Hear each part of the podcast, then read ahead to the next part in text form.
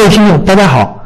有关投资理财、生涯决策、新媒体营销、创业创富以及商业模式等相关问题，想学习的可以加 QQ 群四五八幺二七三五五。重复一次，四五八幺二七三五五，或者是微信幺三八幺零三二六四四二幺三八幺零三二六四四二。我们聊一个非常有意思的话题，也是现在一个热点哈。那大家都知道，我们这个从二零一六年春节开始，一直有一个电影啊，票房一直不断的叠创新高。我还我相信大家已经知道是什哪哪部电影了，是周星驰主导的一部电影，叫《美人鱼》。那今天呢，我们就围绕这部电影聊一聊。《美人鱼》呢，其实。这期节目我想给大家讲的是，它不单单是一个电影，它是一个金融产品。当提出这个概念的时候，可能我们很多听友很奇怪是，哎，美人鱼我看过呀，就是一部电影呀。是的，美人鱼是一部电影，但是在整个这个二零一六年影视文化整个行业的背景下。在美人鱼，我们录这期节目的时候，将近三十三亿票房的背景下，其实它为什么能实现这么样的这样的一个结果呢？它其实背后是个金融产品。那我们今天就来聊一聊美人鱼为什么就是一个金融产品。大家看《美人鱼》这部电影，在过去短短的两三个月时间，我们看它的结果，《美人鱼》这部电影是大年初一。二零一六年大年初一上映的，十二天的时间，票房超过了二十四亿人民币，这是什么概念呢？二零一五年整个中国电影票房爆发性增长的前提下，过去只有一部电影超达到过二十四亿人民币，就是《捉妖记》，大家知道。如果大家再回想回想的话呢，大概在两年以前，呃，国产影片非常这个这个这个这个有名气的一部电影。叫泰囧，泰囧当年的票房超过十二亿人民币就已经是轰动了哈，结果短短才过了两年的时间，到二零一六年春节十二天的时间，《美人鱼》这部电影的票房超过了二十四亿人民币，就已经超过过去的这个票房冠军了。那又过了大概十多天时间，到一个月的时候呢，神奇诞生了，这部电影的票房达到了三十三亿人民币，这是什么概念哈？中国的电影票房，二零一五年，如果我没有记错的话，票房收入是四百亿人民币，那十分之一块是被一部电影，将近一部电影。那更有意思的是，在三月八号的时候，三月八号的时候，中影放映集团正式发了一个文说《美人鱼》这部电影将延长放映期，延长到六月八号。也就是又延长三个月，相当于这部电影在要放映四个月的时间，啊，这个消息一出，整个让整个娱乐行业、让电影行业都很惊讶。为什么呢？因为中国过去还没有哪部电影放映超过四个月的时间，没有过，就一部电影可以在院线上待四个月的时间，以前没有过，以前一般也就一个月，再延长一个月。结果就这部周星驰导演的《美人鱼》。现在放映时间要延长到六月八号，我相信大家看我们节目的时候呢，是我们看我们节目的时候是三月份，对吧？大家在未来三个月以上时间还能看到《美人鱼》这部电影，那这个票房现在来看冲击四十个亿，可以说是可能性超过百分之九十五。那一部电影啊，创造了四十个亿的票房的神话，那是真的，真的，真的，真的没有过。我印象最深的是，两千年的时候，中国国产电影第一部电影的票房超过两亿人民币，当时就已经轰动了。那就是张艺谋的《英雄》啊，张艺谋的《英雄》在两千年的时候两亿票房。大家要知道，两千年的时候中国的电影票房是十亿人民币，十亿人民币一部电影就占到两亿五分之一。结果今天中国一个电影。一个电影啊，就占到整个中国现在总共的电影票房是四百多亿人民币，哇，十分之一啊，十分之一。那为什么呢？就是大家看到这么惊人的这个数字哈，这么惊人的成功，那为什么呢？周星驰也不是《美人鱼》，也不是他的这个这个呃这个这个第一个作品，对吧？他前面自己导演的，我们知道有个《西游降魔记》，大家记得当时这个票房也很惊人，达到了十二亿人民币。但是为什么又叠创新高呢？又是他的电影创造了记录呢？所以我们引出这个话题。为什么会是美人鱼，而不是别的鱼，或者别的动物，或者为什么不是徐峥的泰囧、港囧，或者他正在拍的硬囧？那为什么会是美人鱼呢？我们今天就聊聊这个问题。其实我觉得，《美人鱼》这部电影能够在二零一六年上半年达到这么辉煌的成绩，我觉得是有三个原因的。第一个原因，毫无疑问，我相信大家都知道，是中国的整个这个文化行业大发展、大爆发式发展。那整个中国的这种影影视、电影整个这个行业处在一个蓬勃爆发的阶段。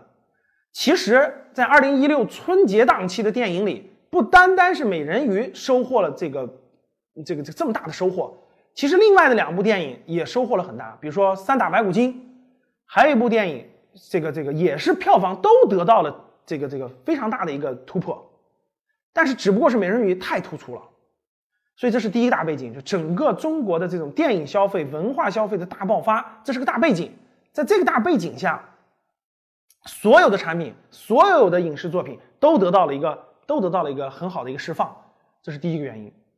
那第二个原因，我相信我们大家都知道，周星驰毕竟是知名演员，对吧？周星驰在整个一代人心中都有抹不去的这个这个这个这个印象，并且周星驰作为呃这个这个他的这种应该说周氏幽默，周氏幽默哈影响了影响了整个一代人，所以很多人对周氏幽默还是这个的有有有有一种这种粉丝情节的，这是非常重要的第二个。那星爷的这个这个品牌号召力。整个品牌的价值，它本身就在这放着，那肯定比一个年轻导演影响力更大，受众更广，这是非常重要的第二个原因。但是我觉得这两个原因都不是为什么美人鱼就成为了一个爆款呢？电影里面的爆款是吧？那为什么它会这么厉害呢？我们也说过了，那周星驰电影也不是说第一个对吧？前面也有一些，为什么成为了这个现在这个爆款呢？我觉得其实最重要的是第三个原因，也是我们今天的重中之重。美人鱼是一个金融产品，它不单单是个电影，它赶上了整个中国文化行业资产化、资本化、金融化的一个拐点的典型代表。我相信大家听完我这句话就明白为什么是美人鱼了。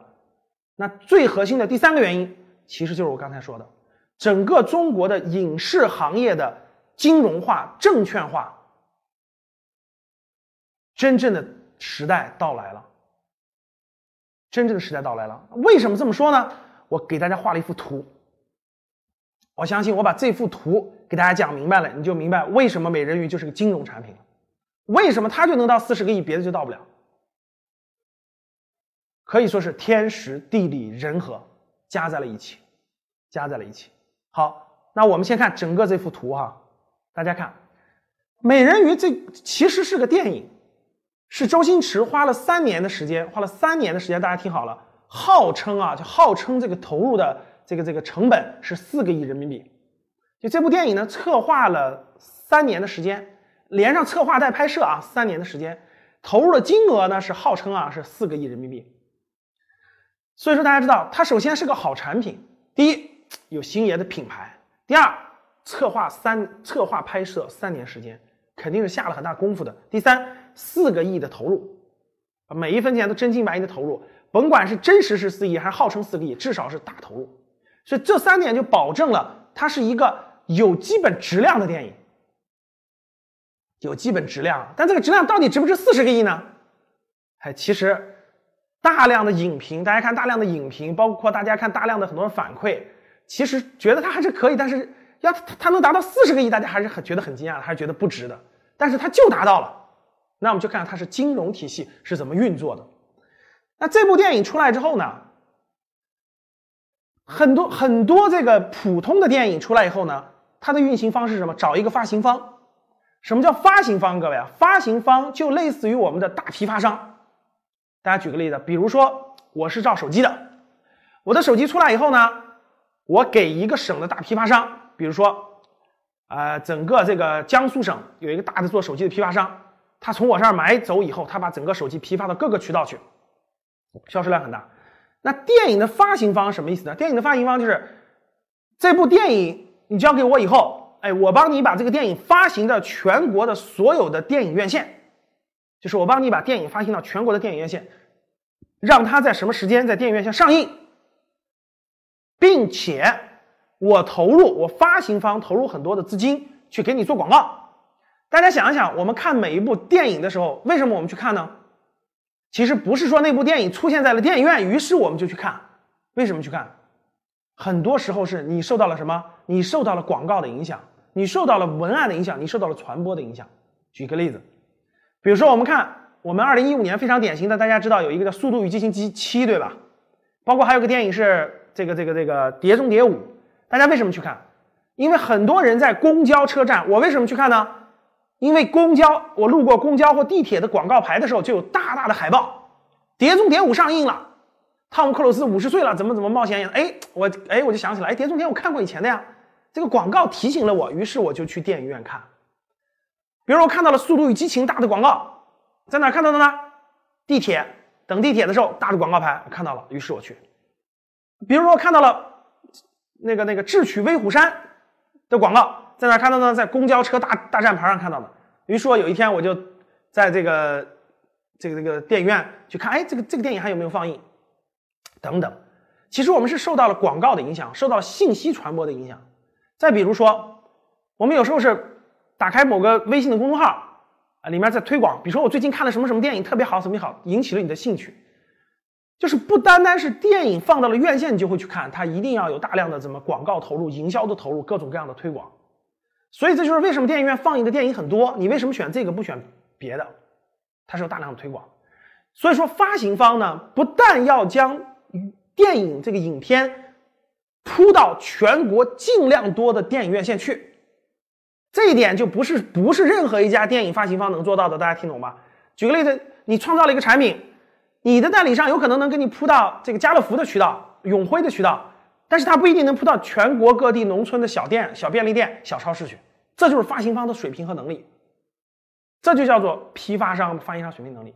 所以说，不是所有的院线发行商都可以把一部电影发行到所有的电影院线去的，所以只有大的发行商才可以做到。这是第一点，这一点本身就不容易。第二点，如果这个发行方没有资金实力去打广告，没有资金实力去做营销推广，没有资金实力去做更多的文案策划、广告策划、影院的广告策划、新媒体策划的话，很多消费者看不到的话，你这个影片也达不到那个大量的这个传播量和大量的这种票房的收入。所以，我我想通过我刚才这个介绍，大家明白了，电影的上市一定要去找到大的发行方。发行方是要投入真金白银去宣传这部电影的，如果你的发行方力度不够，是不行的，是不行的。那发行过当中呢，其实周星驰呢一直有一个是比较稳健的导演，在他在他上一部叫《西游降魔记》的时候，他就是跟华谊兄弟，就周星驰与华谊兄弟，华谊兄弟大家知道是上市公司。是这个这个这个 A 家做电影发行，也自己制作电影也发行的公司，跟华谊兄弟签了一个叫做票房保底，就我们签个协议啊，票房你要给我保底，相当于是呢，比如说《西游降魔记》跟我华谊兄弟签完协议以后，华谊兄弟你要保障我的票房不低于多少？我印象当中应该是说的不低于三个亿，那只要不低于三个亿呢，你就要把这个钱提前给我，票房的给我，剩余的多出去的那是你华华谊兄弟的收入。最后就由于这个分成分成比例发生了，最后由于这个《西游降魔记》当时票房达到了十二个亿以上，所以最后发生了一定的纠纷。这件事还打官司了，周星驰和华谊兄弟还打官司。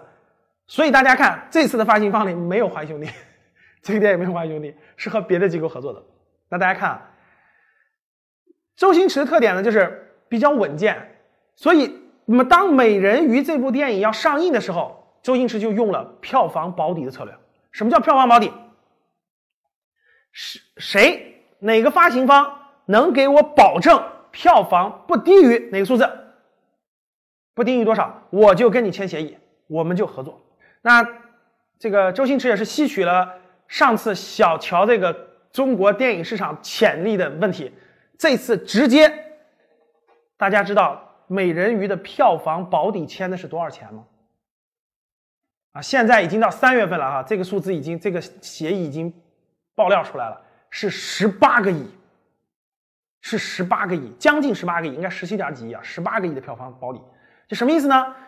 发行方必须跟周星驰签不能低于十八亿票房的保底。什么叫票房保底？如果低于十八个亿，你发行方拿真金白银赔我。就你必须承诺票房要超过十八个亿。从签协议那一天，大家知道要做一件什么事吗？票房的三分之一要给制片方。大家能听懂了吗？就是无论是你谁跟我。周星驰签《美人鱼》的发行方，十八个亿是保底，然后你要给我真金白银六六个亿，如果超过以后你才有盈利，相当于是这样。那按正常行业内的规则呢，票房保底的三分之一，三分之一是要给制片方的，制片方也就是说这个这个这个这个这个创创作团团队，那相当于是周星驰同志。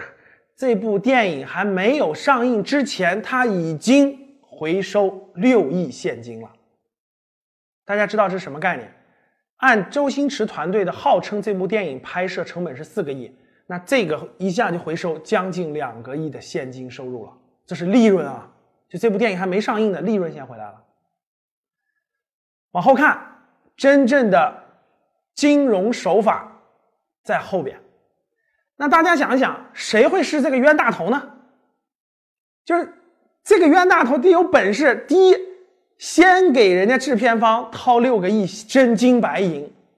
原来的，我问大家，原来的中国电影市场有这样的人吗？没有。大家知道为什么？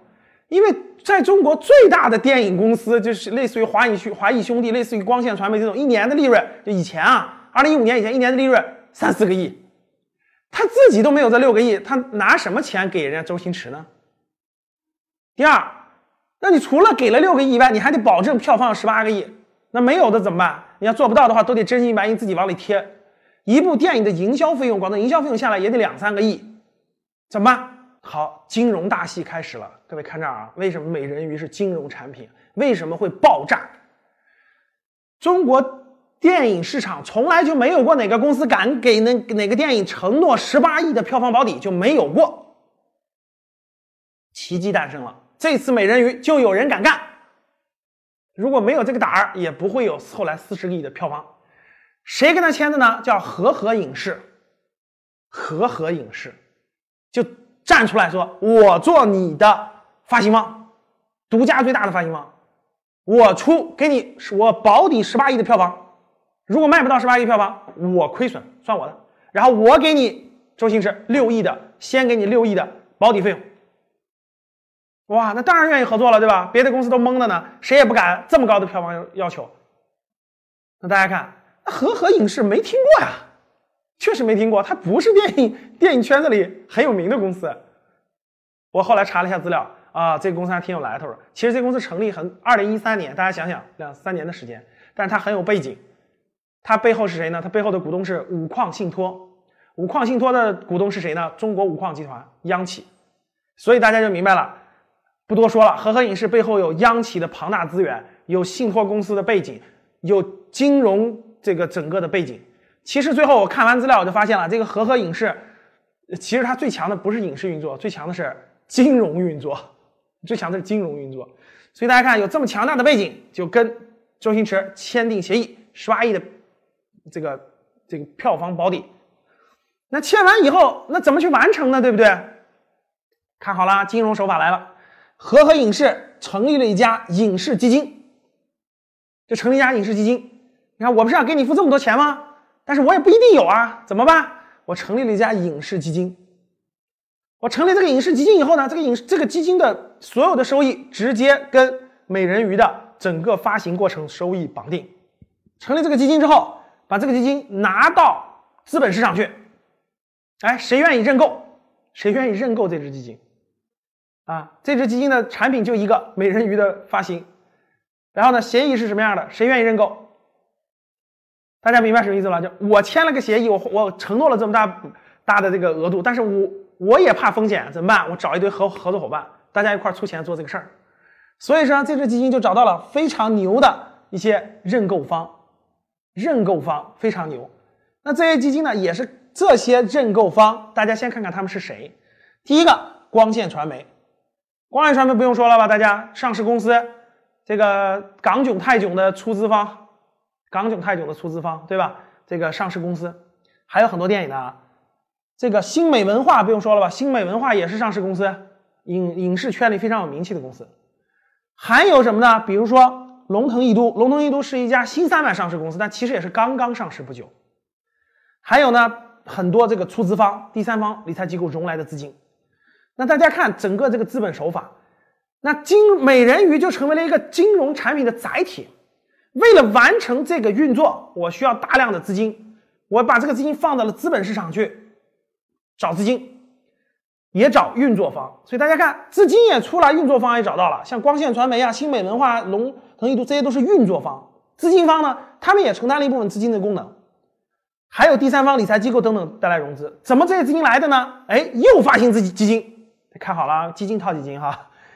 龙腾易都发行了一支基金，叫中影中投魅影三号影视基金，规模八千万，规模八千万。当时发行时候就承诺，就说了这个基金发行就是这个基金就是为美人鱼的这个发行安排的，承诺是三个月的收益超过百分之八，就三个月收益超超过百分之八。我看的公开资料就发行的。那你是大家想想，如果美人鱼上市之前，你敢不敢买这个基金呢？很多人敢买的，真的很多人敢买的。那所以呢，那不是你想买就可以买的。说老师，我有一万块钱，能掺和掺和美人鱼的发行吗？没戏。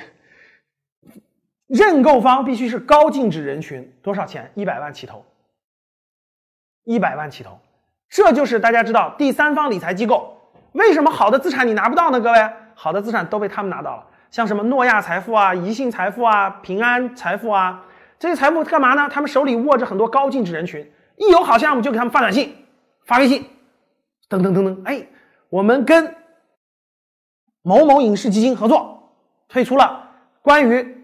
周星驰电影春节档上期美人鱼的时间三个月，收益百分之八，要出钱的赶紧一百万份额，我们这儿有十份，就这么做，这就叫做第三方发行机构。这是第三方发行机构，所以大家看到了，通过这个金融链条，大家看到了，通过这个金融链条，影视公司入局了，对吧？策划影视策划公司入局了，待会儿我给大家说那一半，高净值人群入局了，对不对？所以最后大家发现了没？这十这。这里面给周星驰的六个亿，包括未来的电影发行需要的钱，从哪来的？大家想想从哪来的？从哪来的？其实来自于两个渠道。第一个渠道，这些大的这这个发行公司；第二，大量的国内的高净值人群，就很多高净值人群都买了这个基金的份额。所以大家不用问了，现在这个美人鱼基金肯定是赚钱了。现在票房都三十三亿了，我们录节目时候三十三亿了，到六月八号超过四十个亿，这都赚得盆满钵满的，毫无疑问。这几家都赚赚大发了，因为十八亿以上全归他们呀。大家想想啥概念？多出来二十个亿，这二十个亿的收入至少百分之三十装他们口袋。大家想想多不多？那这些人肯定赚发了。那那这是美人鱼。那咱们看这边，那他们募集的资金都去哪儿了呢？他募集的钱干嘛的呢？第一，给周星驰六个亿，这是个大头，对吧？第二，宣传发行。那宣传发行这个工作，刚才我讲过了，你需要打广告，你需要做活动，你需要等等等等的。所以发行端大家看，第一你要铺到院线啊，大家知道吗？你一个产品要进超市，我们的很多粉丝可能这个以前没经过商，对吧？我们叫格局商学，所以给大家讲点商业知识。比如说你你有一个产品，你想进渠道，是随随便便能去的吗？比如说我这个开发了一个新产品，假设我开发了一个新产品，我开发了一本书。你想卖这本书的话，你直接去京东、去当当就可以卖这本书吗？比如说你开发了一个食品，你随便就可以放到超市去，他就给你卖吗？当然不是了，渠道要怎么样？要收费的。比如说你参开发了个产品，你要进渠道，好的，先收赞助费，再收渠道费，再收广告分摊费，再收各种费，然后你在那超市里摆一个堆头，要收堆头费。